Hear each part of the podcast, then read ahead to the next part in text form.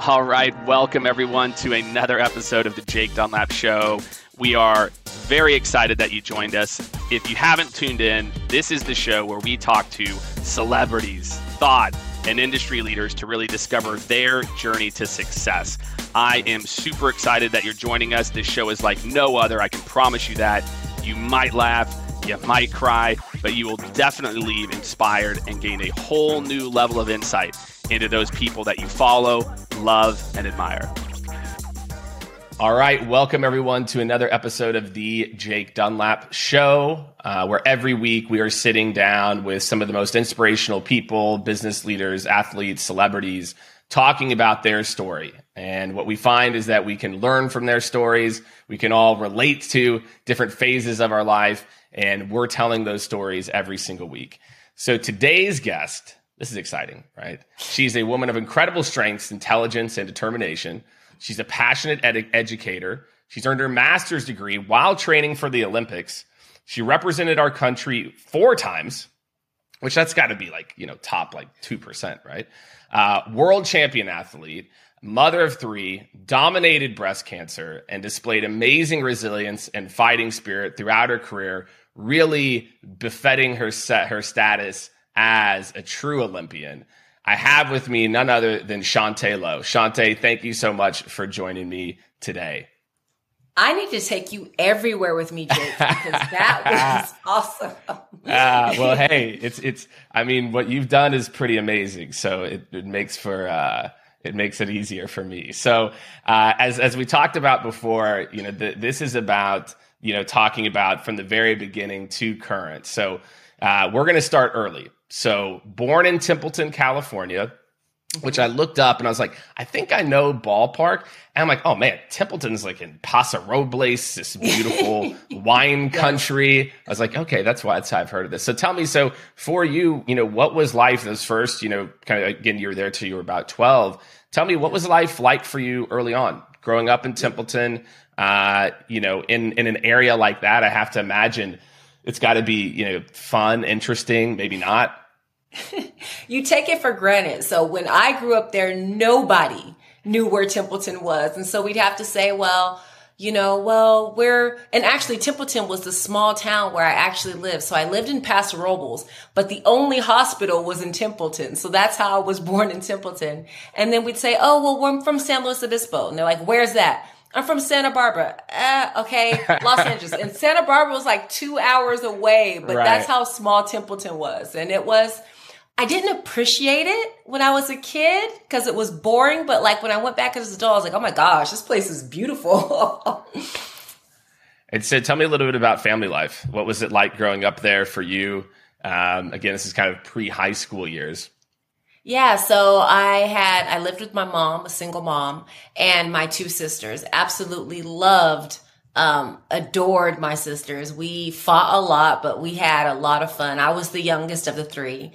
And then my, um, my mom had brothers and sisters that all lived in the area. So I had a lot of first cousins that I grew up with. So we went to elementary school together. Um, the older ones went to middle and high school together. It was like just having a really big extended tribe of females. We were all girls. There were no boys. All girl cousins. all girls. All girls. All girls. And, yeah, it's fun. I had the exact opposite. It was me and uh, there were eight boys. It was all really? boy cousin, and then the next four were all women. So it was it was like the the flip flop. Yep. So you know how it is. Like at a certain point in time, we're like, oh my gosh, I want to see a boy. Like, but uh, you know, we had a lot of fun. We grew up playing in the river, like the riverbeds, and you know, catching tadpoles, catching worms that we thought were earthworms, which were actually leeches. So my mom oh, screamed yes. when we brought them home. Um, were they like stuck? Were the leeches stuck to you? And you're like, look, mom my sister actually she would they would like look at these earthworms and get them stuck to her finger and then my mom was like oh my gosh and she'd take a hot like a hot um what's it called a needle she would heat yeah, up the needle, needle and touch touch them with it and then they'd yeah. come out yeah so yeah That's, we played we got ticks and all that type of stuff That's awesome. That's yeah. Again, I don't think a lot of people when they think about that area, they think about you know playing in creek beds and uh, you know having fun and you know all over the place except for in the, wineries, right? So exactly. So okay, so so these these early years, you're you know you're doing these. You know, is there you know were you playing sports at this time? Were you you know into athletics at this time, or did that come later? Uh, you cut out a little bit, so I didn't hear the end of that question. Up. Let's see. Yeah, it should be. Well, for some reason, yeah, I can I can't see your video, but I don't know if you. I can't see your video, so I can see my video, but I can't see yours. It says your video has d- been disabled due to internet quality issues, but that, your video right. is still being recorded. All right. Well, there we go. All right. So you can hear me now. yeah. Okay. So so I'll rephrase. I'll I'll, I'll tee it back up. So okay. you you ha- you're doing all these fun you know things as a, as a child growing up. At what point do you start to get into athletics, or is that later? Yeah, so I was the product of being a very, very, very active child. So the way that my mom parented, she let us come home from school and literally go outside and play until the street lights came on. So I'm saying from three to like eight o'clock every single day. We're rollerblading in the streets. We're having makeshift baseball where we have like random pieces of trash as the bases and we're hitting the ball down the street. Um, we would ride bikes and it, it was, it was that type of like childhood where you just are experiencing life. And there was a time point where I really did want to go and take part in organized sports, but I was told by the coach, like, you know, sorry, you can't come because you don't have the money to participate. And I remember it broke my heart. And so that's kind of though how I got led to actually do track and field because it was so much um, more inexpensive. And we had a coach named Henry Jenkins in Paso Robles who started a track club and actually was taking kids to the uh, Hershey State meet. So that's how I was able to get into organized sports. Oh wow! Okay, this is this is interesting. so what? So how old were you when that happened? Like ballpark? All right, I'll say ballpark. Maybe the first time I was able to go in third grade, and then okay. I went every single year after that. So third, fourth, fifth, and sixth. I think sixth grade was my last year. All right, so so you decide, okay, I'm going to uh, do do track, and I mean at that age, you're not doing. There's no high. There's there high jump at that? No, there's yeah, no high jump at that yeah, point. I didn't think so. So, yeah. you know, standing long jump, sprinting, relays, and it's it's it's a lot of fun, but like just getting thrown into that world of like it's honestly it feels like the kids at these state meets are already professionals. They're so fast, they have amazing form, and we're just there like in our t-shirts and shorts and getting our butts kicked. and not really. We were good. yeah, well that's cool. So again, like that that sounds like that was like an interesting kind of inflection point for you where obviously just because of circumstance a little bit you get exposed. Um, and then and then at 12 you moved to Riverside uh, and yeah. what was you know what, what was the reason for the move? Uh, you know, again, and as you kind of go through junior high to high school, a lot of different yeah. you know accolades and things that you were able to accomplish, but what was the reason for the move and what were some of the things that you remember uh, you know in your first few years in riverside yeah, so the reason for the move was actually a really, really rough family situation. We, um, you know, I'd always wanted to be an Olympic track athlete. After watching the Olympics when I was four years old, like that was my goal. So when I'm running in the streets, it was like with a purpose. Like, okay, one day I'm gonna be in those stands. People are gonna be cheering my name. You know. that's that's and, amazing. Uh, who who was your athlete? did you did you have an oh, athlete? Oh, Flojo. Flojo. Flojo. I was gonna say it had to be Flojo. She was the only athlete I knew. I didn't even know anyone else. It's like just, Carl Lewis. Never heard of you, Carl. Like eventually, eventually, when I started doing my homework, I learned about Carl Lewis. And um, yeah, so you know, when I was away at this track meet, I come back home, and actually, that's when um, things kind of took a turn for the worse. So my mom, she did get married and she was in a abusive relationship where, where, you know, she was fighting for her life at one point. And she spiraled into a really difficult mental health situation where there was a lot of um, um, depression and anxiety and you know just just from having that traumatic experience. And so she ended up losing her job. She lost um, our house that we lived in. So when i went away to the track meet uh, one of the state track meets my last one and came back we were actually homeless So I came back and, you know, all of our belongings and property were wow. actually in the front yard of our house. And we had to wait for the sheriff to come and escort us off the property. So, you know, my mom had to send my sisters to go live with their father. We both had different biological fathers, all three. Well, the two had the same father and I had a different father. And so she sent me away to go live with, um, no, actually I stayed with her. My sisters were sent away we tried to rough it, you know, for a year and, you know, having places to stay on and off. But eventually, after a year of trying to do that, I felt like she believed that it was in my best interest to be in a more stable environment.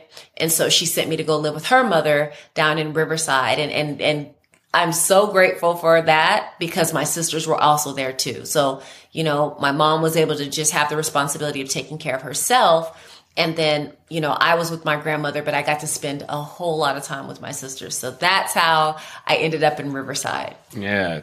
Well, life life takes you where it takes you sometimes. Life punches you in the face it, sometimes. It, it just tell, you don't get to choose. I was talking yeah. to to someone else about this the other day, and it's like, why can't it just just like keep going like this? You know, like why doesn't yeah, it? Yeah. It never just keeps going. But then you know, then we come out you know different and changed and better many times on the other side. So but you know um, it's also a matter of like your mindset when you go into it and how you view yeah. it and how you approach it. For me it was an amazing adventure. You know obviously it was a crummy situation but my mindset was that I'm about to partake in this amazing adventure. And I, one of the things I held on to, I thought about those girls from Southern California and Northern California that were like kicking butt in track. And I was like, I get to train with these girls. I'm going to go yeah. and find them and I'm training with them.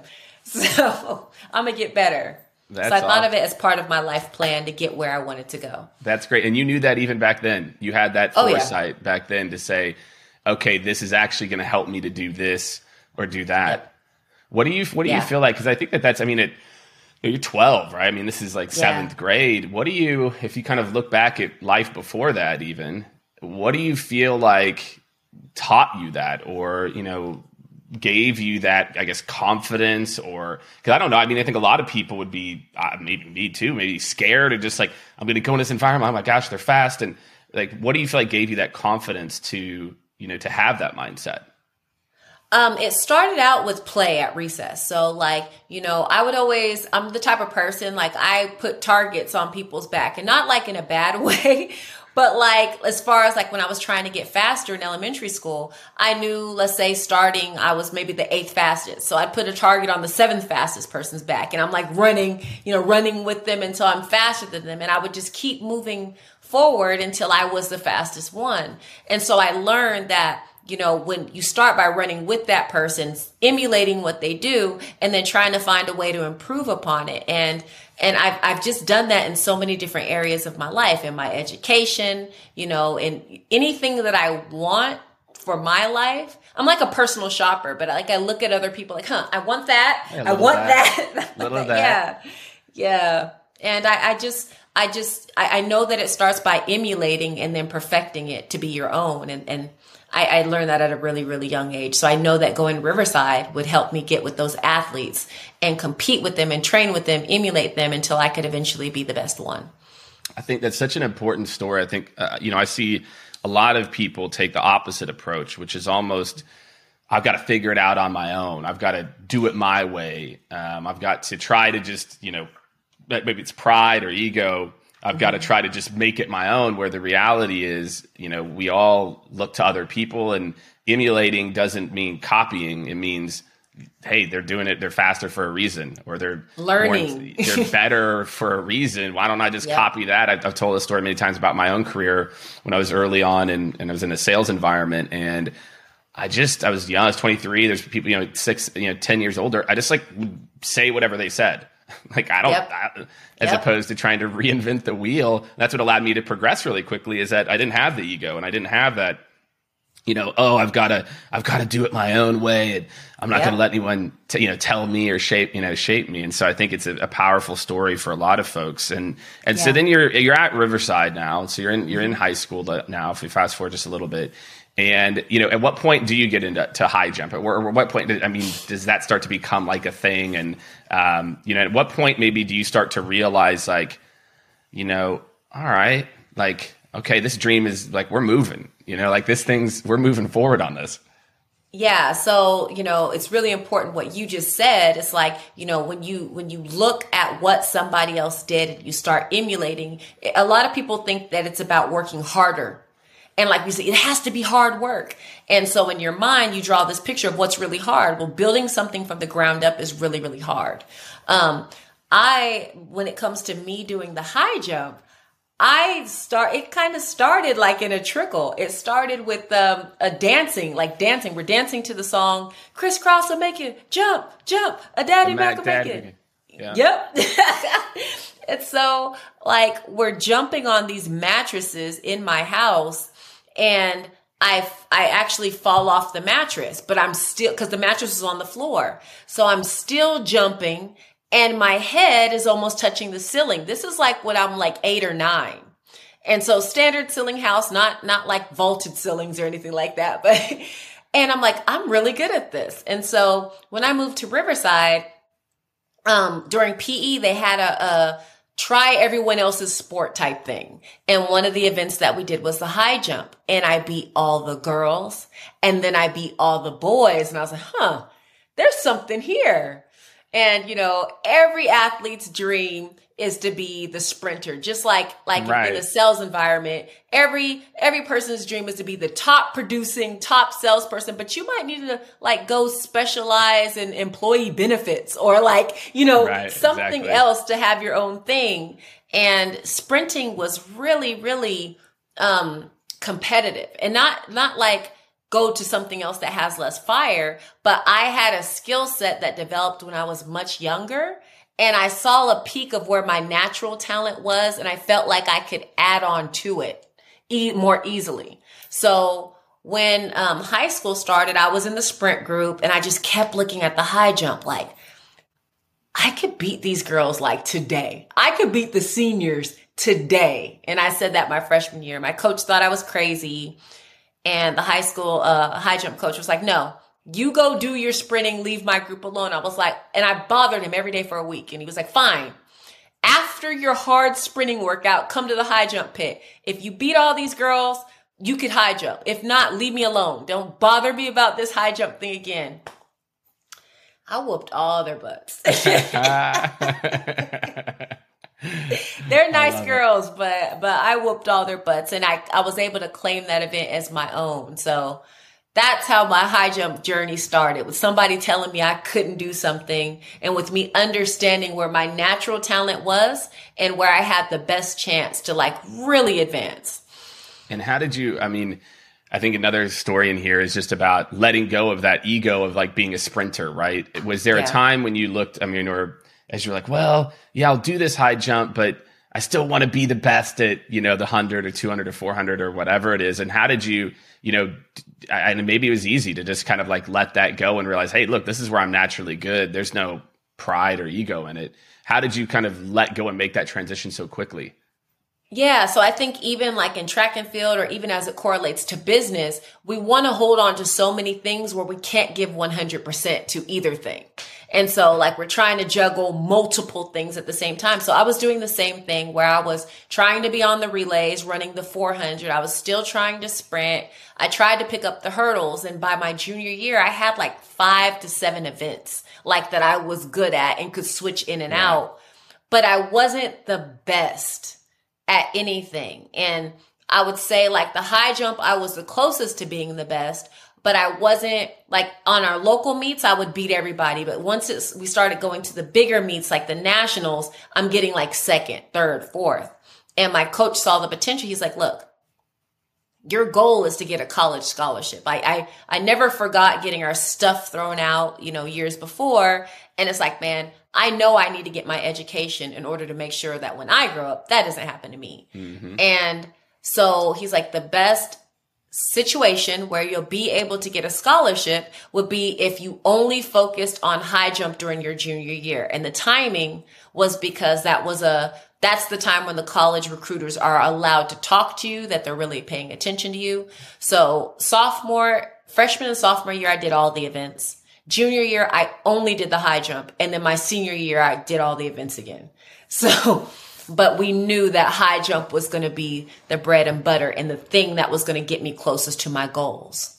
Yeah, and then you, you went to state and, and medaled right in the long jump and triple jump as well. I think, yeah, yep. and I think that I think that was my senior year. It all blurs together. So I think when I finally got to pick up all my events again, I was like, okay, the high jumps in the bag. Now let's just go have fun. And I want to say that year we went to nationals and we won the four by one, four by two, and four by four also. So like we had national. And you were on that team like, too. Yes. So I was just dripping, wow. like looking like Thanos with all. that's tired. I'm just tired. Uh, I'm just tired listening to it. But that's that's amazing. So then, okay. So then, uh, Georgia Tech, right? Yeah. Um, yeah. So tell me about that. So how did you pick Georgia Tech? Um, you know, what was it about that experience? So again, you pretty, I mean, you have you've grown up your whole life. Had you even been? Have you been to Georgia at that time? Had you been? No. Yeah, never been to Georgia. Never been to Atlanta uh, grew up in California, right? And yeah, you know, yeah. SoCal in particular, right? Definitely yep. a, a, different vibe than yeah. you know, Atlanta and Georgia. So how did you pick, you know, Georgia Tech and obviously a lot of success there, but how did you pick Georgia Tech? So it really goes back to what we were talking about. It's always been my goal to find people that know better than I do to get how to get me where I want to go. And when I picked a school, I needed both. I needed a school that had the academic challenging and the reputation of producing, you know, thought leaders in the world. Um, at that time, I was really, really, really interested in being in business. And so, um, my, I don't know if it's true or not, but I hope it's true. But, um, the recruiter that was recruiting me said that Atlanta was at the top 1% in business in the world at the time. And so I was like, okay, I, I, I could feel that. I can go, I can go and be part of that. And, um, the coach was, um, he was a coach of the American indoor record holder in the high jump. He had already ha- gotten several athletes to the Olympics and had the, had we not boycotted the 1980 Olympics, he would have been an Olympian himself. So I knew that he had, um, the skills and the knowledge right. base to get me to the next level. Like I could completely trust him and go go in his program and and, and strive and and thrive. All right. What what was it like? I mean, do you remember any kind of early on just the differences in you know culture and just the vibe? Like, do you do you, do you remember some instances or some learnings early on? I do. So everyone kept telling me it was going to be a culture shock. I was like, culture shock? What? culture shock. What is this?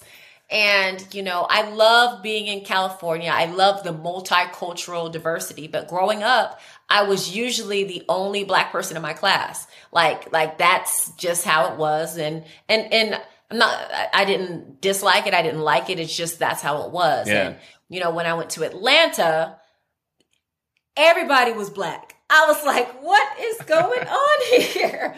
And and I love, you know, my my my campus was more diverse, but just being able to really get ingrained in African American culture was amazing for me. And and you know, growing up in California, all my friends, all of my friends came from broken homes, meaning that you know their mother was with their father. You know obviously i had come in from a broken home and when i went to atlanta i'm seeing these families these generations of of of students that had been going to college and the expectation was different. And you know their their parents were very much involved in their academics their athletics their personal life. And i was just like this is different i don't know how how do i and, and it's it's not expected but that's what i found there and then you know there was a rich pride in history where, you know, that being the birthplace of Dr. Martin Luther King, there, the, the kids were very, very, very knowledgeable about history. And like in California, we, everything, it's all about what's new and what's latest, what's the yeah. best, you know, what's the most expensive. And it was, it was just, it was a different, it, it, it caused me to think differently and see things differently where like going to college wasn't the exception. It was the expectation and I was like, wow, I, I like this a lot. And people, they had a very, very entrepreneurial spirit or a very business mindset, which I wasn't used to seeing. Like in California, it was like, you know, the idea was you would eventually work for somebody else or like but not that you would have your own business and and and take part in enterprise. And i just thought that that was great and i loved it. That's awesome. So shout out to atlanta. I think that was just shout like the most ringing endorsement for atlanta i've heard. Um, so all right. So then so then what i think it's your second year i think it's your second year. You you yeah. qualify. You go to athens. Yeah so what yeah. was I mean, what was that like for you, right? I mean, you're I mean, so what how old are you? 20? 20 21? 20, 20. 20. You're 20. You've got this dream and yeah. you qualify. Like tell me like what was that experience like? You know, you're again 20 years old, lifelong dream. Yeah, so the first year was a lot of hard work. There was a huge adjustment period, getting used to being responsible for my own schedule, you know, not being told when to go to bed, not being told what clubs not to go to, because definitely in Atlanta, there's a few. There's a lot of fun to have. Yeah, a lot of fun to have in Atlanta. And, um, you know, that first year I didn't really improve. I didn't get any worse, but I kind of stayed at my high school level all year long. Um, going into my sophomore year, I was still five inches away from that world class standard that I needed to be on to be able to qualify. And I'm talking inches in an event where centimeters yeah. are like you are measured by centimeters and misses. And so I had five inches to really improve upon. So our, my sophomore year, my coach and I really sat down, we developed a plan. And I mean, it was hard work to the point that I had to listen to him completely. And I was throwing up every day in practice from working so hard. And if you read Usain Bolt's book or watch his documentary, he says the same thing. Like he was working so hard, he was throwing up every day. And that's how I was training. And so um, I went from jumping six one and a half, I think, to like jumping six six. So now I'm like in the top 10 of the world, where before I was like maybe the 50th best person. So I really jumped five up inches. a lot. Yeah, five inches. Five inches. Separates. Yeah. yeah, as I was looking at all your different records and you know performance, it's all you know, it's like 0.93 and yep 1.85. So all right, yep. so you go to the Olympics, right? and you get a chance to go and compete. Um, and then you know you kind of continue on. You, I, I don't believe you reached the finals in that Olympics. Um, but what that what did that teach you? You know, what did that experience teach you? You know, again, you know, having grown up in California, now you've had some experience here. Now you're going across the yeah. you know, across the world, and you know, I can't, I can't believe you know what what did that what was that experience like, and what did that teach you? Yeah, so, you know, when I learned how to high jump, like I said in high school, trying to figure out how to emulate the best, I would watch the high jump video um, from the, I think it was the 96 Olympics or maybe a world championship final. I would watch it every day before school. So I would get up, take a shower, eat breakfast. As I'm eating breakfast, I'd put in this VHS tape. Yes, I'm old. Mm-hmm. remember those. and I would push play and rewind and study these high jumpers so that I would have it ingrained in my mind so that by the end of the day when I went to practice, I would emulate what I what I programmed my mind to see. And when I went to Athens, all these women that I had been learning to high jump from for the last six years were on the apron with me. And it completely blew my mind. I'm supposed to be training and I'm looking around like, and I was in shock. I was there. I was there with them. And I, I think a part of me didn't, I felt like I belonged at the Olympics, but I didn't think through the process enough to mm. realize these other women were going to be there too. And at that moment, I realized I set my goal too low. My goal was to go to the Olympics. And once I made that team, all the steam, all the excitement, just like, oh, I did it. And I didn't have anything else left to actually compete and make the final. So. Well, how, where do you think? I mean, if you if you rewind six years and you're watching these tapes, or you rewind all mm-hmm. these years, where did that I guess focus come from? You know, I mean, was it hardwired? Did you, you know, is there any role models or anybody, or what do you feel like that that ability? Again, you've talked about it a few times now. That ability to just focus and and just yeah. say like, I don't need someone else. I know that this is what I want. I'm going to invest the time. Where do you think that that comes from? Yeah, so the video was actually given to me by my high school coach. Um, he's the one who had the foresight to give me the video, but he wasn't the one who told me to watch it every day. I think that when I I'm a, a the type of learner where I see something, I could emulate it. So if you could understand the way that you learn best, then you could start giving yourself enough stimulus to be able to um, to kind of take advantage of that learning style. So for me, I knew I was a visual learner, but I'm learning how to high jump from other high schoolers. So if I'm only watching other high schoolers, I can't expect to be a professional. And I knew I was going to have to be a professional. So I had to I had to give myself a visualization that I could meditate on and think about and aspire to even though it wasn't right in front of me. And I think like being in the digital age of information, if we could do that today, and that's what I talk to a lot of people about. I do a lot of motiv- motivational speaking. I tell them the same thing. If there's something that you want, find a way to see it. There's no excuses anymore. We have that's right computers in our hand, like so. That's where it came from. That's that's yeah, I, and again, I hope uh, that's really interesting. You know, as a, a parent myself too, with the seven year old and the three year old, I think about that a lot. About you know what's the best way, and I guess you know it's it's really trying to find what the best way is for people, and that's apply, definitely yeah. applies to businesses, business as well too, where you've got a team of people and a team of leaders and a team of people where each of them have different learning styles and that's kind of our job yes. in in leadership is to try to figure out what's right for that person versus what's easiest, you know, for me. Yes. Um, so yes. so before we before we get to the next Olympics, so in, in the next year, and I believe it's the next year, uh, you're able to go to the World Championships and play second behind, yes. you know, someone who I know is, you know, a, a you know, world record holder. performer. Yeah, in, in this in, in, this. So what changed, right? So we talked about before. It's you know what what changed for you. I mean, literally one year later, you're placing second at the World you know Championships. Yes. So I am a strong believer in hindsight is 2020 vision, but only if you take that information and do something about it. And immediately after the competition, I realized, oh my gosh, I set my goals too low.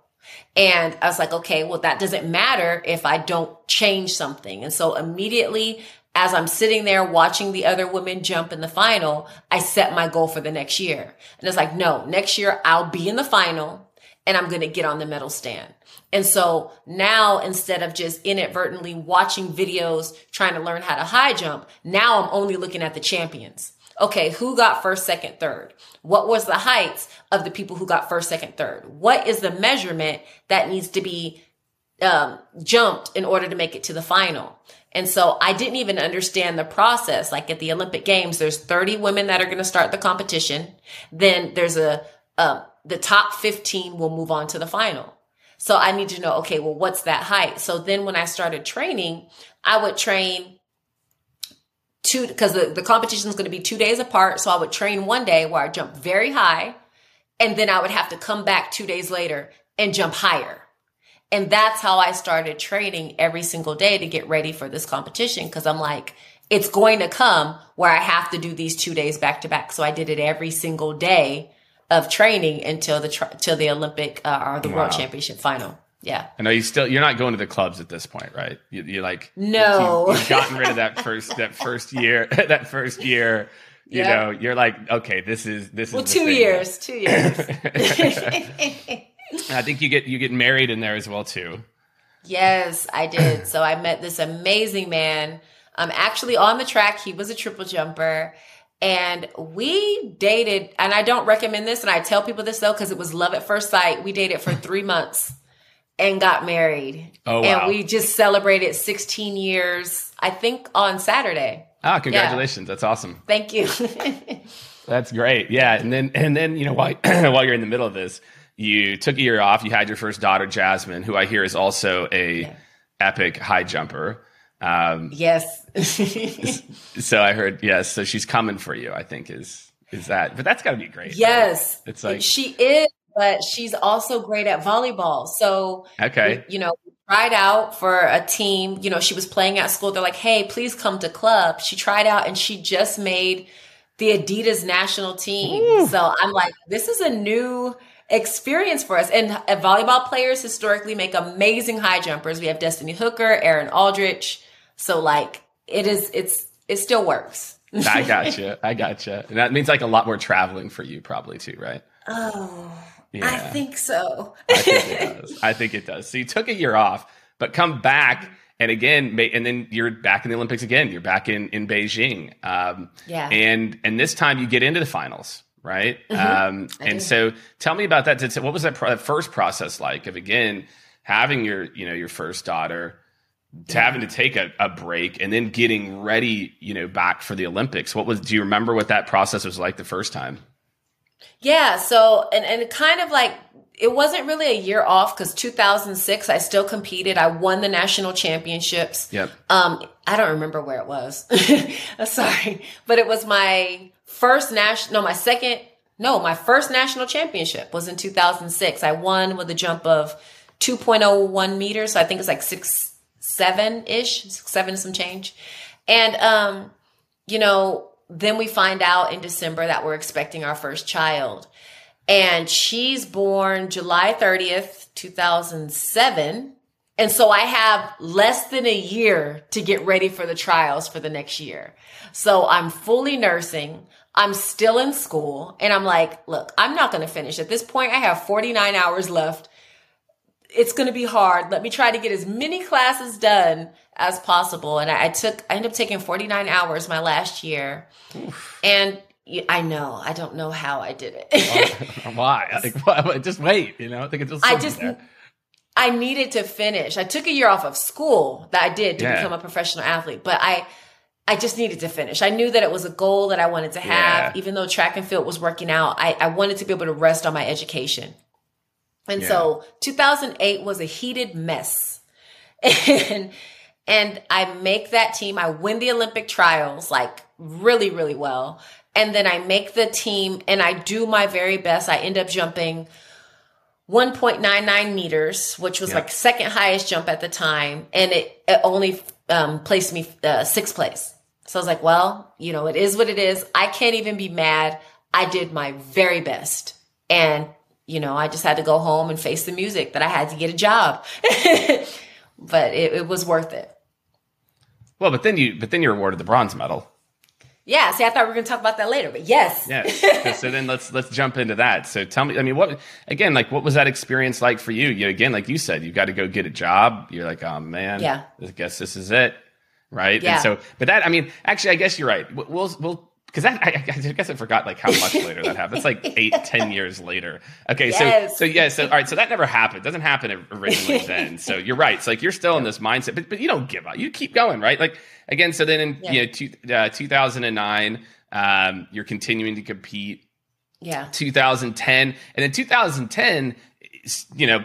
You, you know, you start to break records, right? So yes. 2010 is is you know yeah. 2.03 um, in 2.0, you know, uh, 2.04 that yeah. you clear. And so you didn't, I mean, were you working then at that time too? Were you working full time? Did you go home and get a job or were you still, you know, focused on this? Yeah, so you have to remember in 2008 was the height of the economic crisis. That's right. I had just graduated from one of the best schools in the nation. I could not find a job anywhere. I put in over 285 or 80 applications and literally not one callback. Wow. And um, it was just the job market was awful. um, as a, I put a four time Olympian, like I'm not four time at that time, two time Olympian, yeah. medalist, national champion. Like, you know, I had all of the time management skills, everything that they say that athletes could bring to an organization. And I just couldn't get it. I couldn't get an um, opportunity. So eventually I get a job working at Coca-Cola Enterprises as a contract analyst and I'm jumping and then I'd get off of work and I'd go to practice and I was performing horribly. I mean, like, and horrible by horribly, I mean like I was jumping six five. Yeah. But, but like I really need to be in that six seven, six eight range in order to be competitive. And I go to the world championships and I think I placed seventh and I felt so low. It was my lowest point and i think that it, it's great to really talk about this because 2000 the end of 2008 and 2009 was really the setup and the catalyst for 2010 yeah. And at this point in time i love dancing. It's like my favorite thing to do other than jumping. And the high jumpers that would win the competition. I'm gonna stand up so I could show you. They would get up and they do this little shuffle dance after they were done in front of the cameras. and I'll just sit there packing my bag and I was so like felt so dejected and and like such a really big and failure. you remember that. You remember that like deep in here. I did. And I was like, people were like, well, if you like to dance, why don't you dance? And I was like, why would I dance when I lose? And so then at that point, it's like, okay, if I want to dance, I have to win. But these women, you know. And so I was like, if these women are winning, they're jumping, the heights that they're jumping would be our American record. They are literally jumping like the third, fourth, fifth, and sixth best time in the like world history in high jump. So I knew that that's the level I had to be at. So going into 2010, I quit the job and I was like, look, let's just let's solely focus on track and field. And from day one, like I put on the fire. Usually I like try to build up to it, but I was like, no, we're going to start on day one. We're not going to miss a single day. And, and, and that's where we ended up breaking the American record twice. Mm-hmm. Um, with a, what, a two year old baby at the time. so yeah. That's awesome. And so, yeah, 2000, so 2010, things are going well. 2012, uh, World Indoor Championships, right? That was your first World Championship. Yeah. So you forgot 2011, I had another baby. That's right. So- I forgot Aurora. I'm sorry, Aurora. I'm sorry. 2011, second daughter, Aurora. I've got yes. it. I've got it right here. I've got it. Don't worry. I yes. got you. No, no, no. So yeah, so that's what made the World Championship so special. Um, in 2010, I got an indoor bronze medal. I believe there was no World Championships outdoor in 2010. So indoors at the 2012 World Championships. Is that when I won? I don't remember. Maybe I didn't. Mm-hmm. I don't remember. Yeah, 2012 was Istanbul. Okay, um, yes. So with a nursing baby in tow again, I won the world championships. I was the champion. So that's pretty awesome. Great feeling to hear our national anthem played um, because of performance I was blessed enough to be able to do. So that was great. That's amazing. And then you go to the Olympics, 2012. Yes. Right? Yes. And so this is your third at this point, you know, which puts you at some different level. Also in yes. 2012, I think this is 2012. So you go to the Olympics, right? Again, have a strong finish, make the finals again, finish in sixth place, um, yeah. which is you know pretty amazing. And but but I is, is this also the year where you earned your master's degree in mathematics education of all things? yeah, so you know the sting of 2008 still hadn't left me, and I knew that like going into the 2012 Olympics is like if you don't medal, realistically those those amazing endorsement opportunities don't really come. And so I was like, okay, I want to be set up and I plan to start working after the 2012 Olympics. It was at this point, it was, it was very difficult to have two kids in tow. You know, my yeah. husband's amazing and he's always there, but for us, it was still really, really difficult. So I wanted a backup plan. And I think, I want to say I was retiring. Like, I was like, I'm done with this. Like, I can't do yeah. this anymore. no. And, um, you know, I really have a passion for kids and education. So I started pursuing a, a master's degree, a master's of arts in teaching mathematics um, from Western Governors. Um, I'm not sponsored by them, but seriously, they are an amazing school because they allow you to go at your own pace.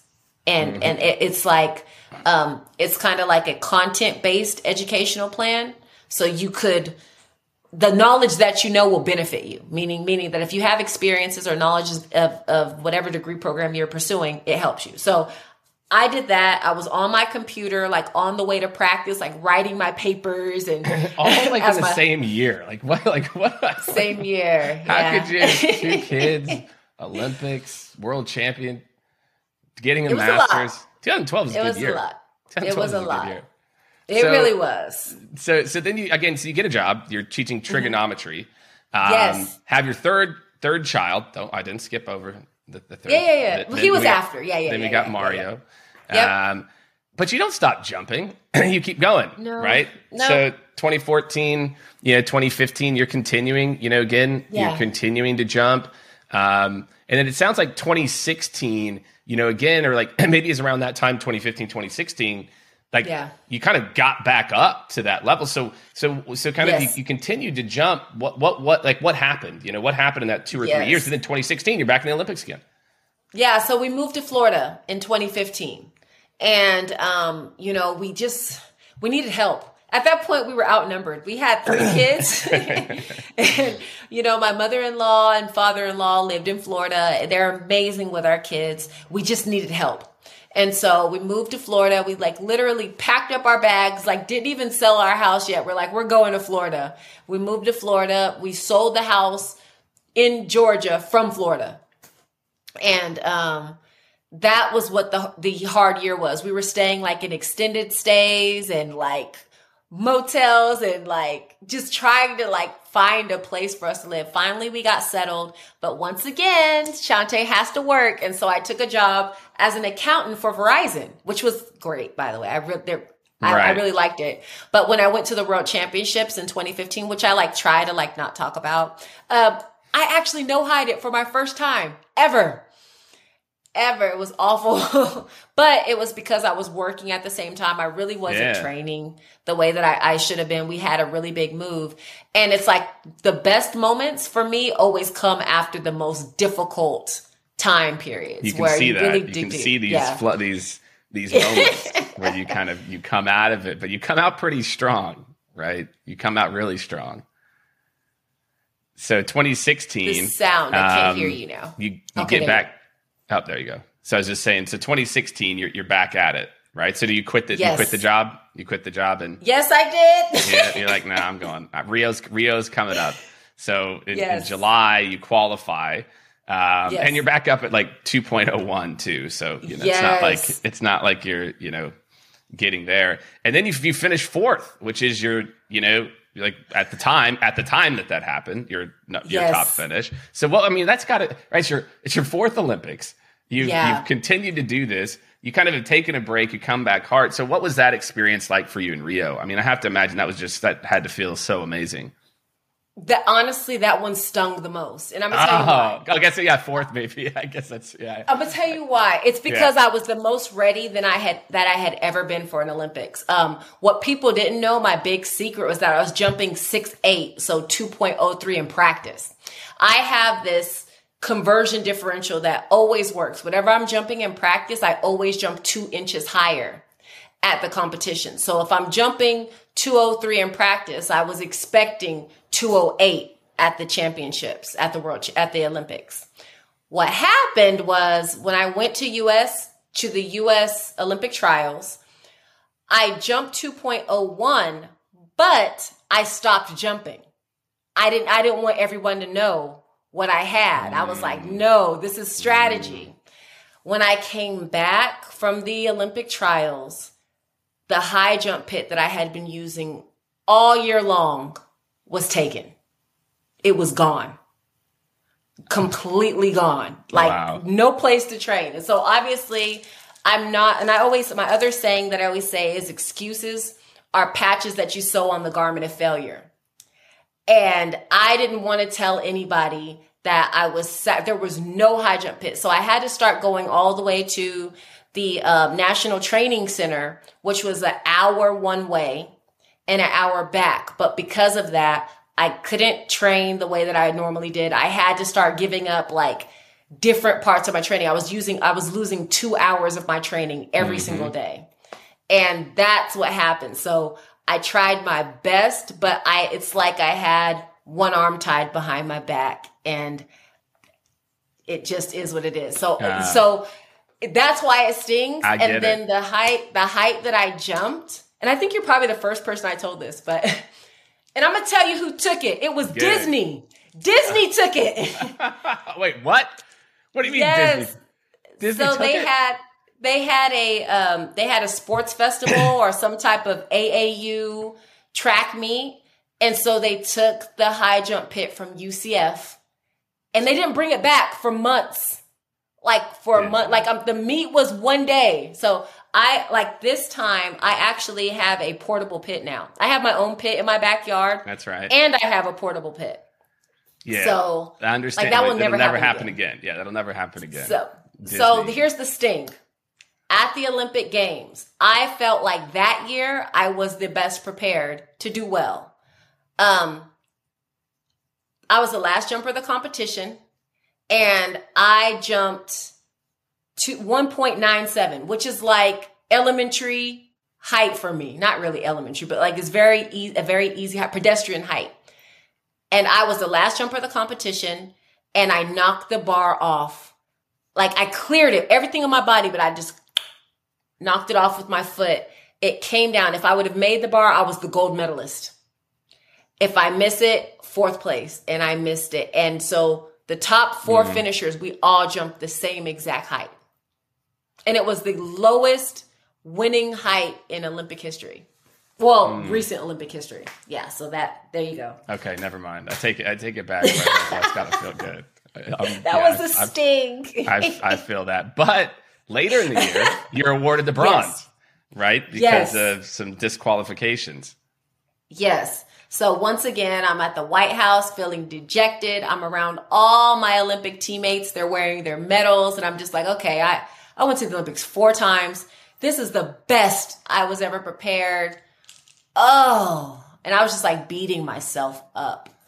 And I get the call that actually in 2008, three people that finished ahead of me had doping violations. They cheated and I was the I was the 2008 Olympic bronze medalist and that made me so happy. I, it should. That's amazing. Yeah, I can imagine.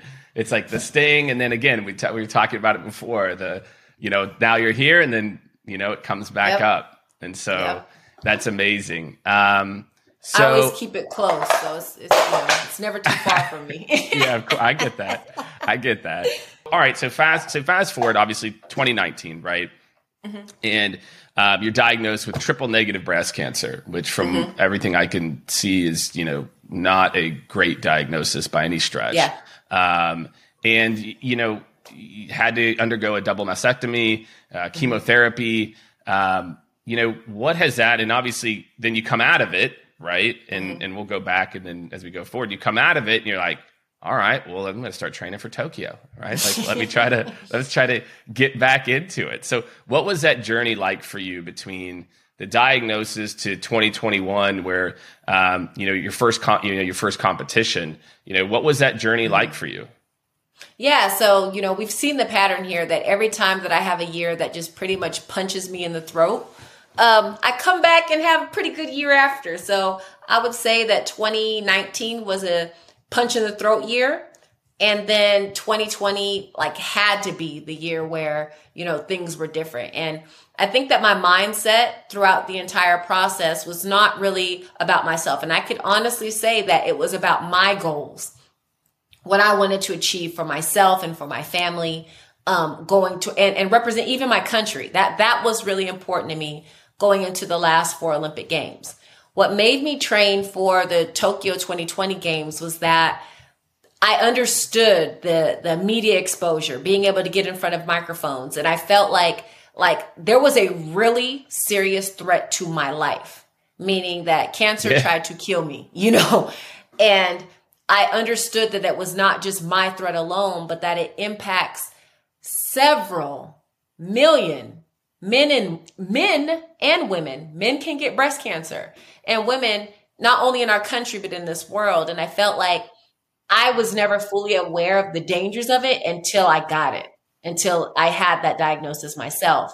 And I felt like maybe if I was on the Olympic stage, maybe if I was, I, I was fighting so hard to do something so crazy that people would listen. And I wanted to make people aware that this isn't an old woman's disease. I was 34 yeah. when it came. I was healthy. I was fit. I never drank. I never smoked. Like I, not a hookah, not a nothing. Like that's not my thing. So everything statistically should say that I, I shouldn't have gotten this disease, yet it happened. So I wanted to make people aware that it's something that you should be looking for and what you could do to protect yourself and and that's really what training for the my fifth olympics was about was about getting the opportunity to put this out there and allow people to hear this message and so that's why I fought so hard. That's why I trained so hard. I really felt like this was going to be the up year, which it was from a media standpoint and a platform standpoint. It was fantastic. But then we all got punched in the throat with 2020. Mm. So So it can go nowhere but up from here. That's right. That's right. Well, it gave you extra time to train too, you know, so it you did. were able to, to, I think, yeah, like you said, you had a makeshift high jump pit yes. in the, in the backyard. I did. And like I had, you know, the weights in my garage. Um, Tra- it, it allowed me to see that there's so much more in me and all these years and everything that I went through leading up to this moment, even the conditioning of my mind was led for this most difficult time. I was very, very well prepared for it. Um, training was difficult. Some days I had a walker. Some days, you know, it was, it was a matter of just laying down and doing crunches because I couldn't walk, but I forced myself to do something every day and getting to jump for the first time and go to my first track meet like it made, it brought me to tears because I knew how far I had come and and to to be able to get to that point to say I'm a high jumper again was was yeah. fantastic. That's amazing. Well, look, it's uh, again your whole life and journey is has been I think uh, just a great inspiration for hopefully a lot of people listening where they can understand how to persevere and to be relentless and to you know continue to persevere and and so I have to ask you know what's next right? So you've done all these you've had all these accomplishments um, and maybe for you you're you're not satisfied. I can I can imagine just from talking to you this I don't think you're satisfied with with where things are. Um, what's next for you? You know what are you really excited about? I think it's it's amazing again to be able to use your platform to bring awareness to this and to be yeah. able to talk about you know breast cancer and its impact on people and um, you know raising awareness to where hopefully people you know go get checked that may not have gotten checked or you yeah. know take it more seriously and or or maybe we're able to support those around them that that might be going through it and and so obviously you know uh, you've been a big advocate in kind of bringing this awareness and and what's next yeah. for you what's the next what's the next chapter look like for Chaunte literally chapter. So I'm writing this story, this book. Um, there's it's two books. The first one is about my childhood and that whole mindset and everything that I went through. I go into detail about you know coming up in a home with domestic violence, homelessness, but like how I saw it. There were so many opportunities that I was able to take a part of. Um, and that book is going to come out next spring, but it's go it's through Scholastic. So I've ri- I wrote it as a children's book, uh, middle okay. graders but adults will love it. So it's kind of like Shrek. You know how like okay, Shrek is like yeah. it's for kids, but adults enjoy it. And then um, I do speaking. I do I speak every day, which is great with this virtual platform. But I think that there's a lot of lessons and you highlighted them that I, I'm able to articulate and kind of translate to the world of business. And what's the point of going through these things if you're just talking about yourself, but not really showing people how they could apply it to their lives and driving them to action?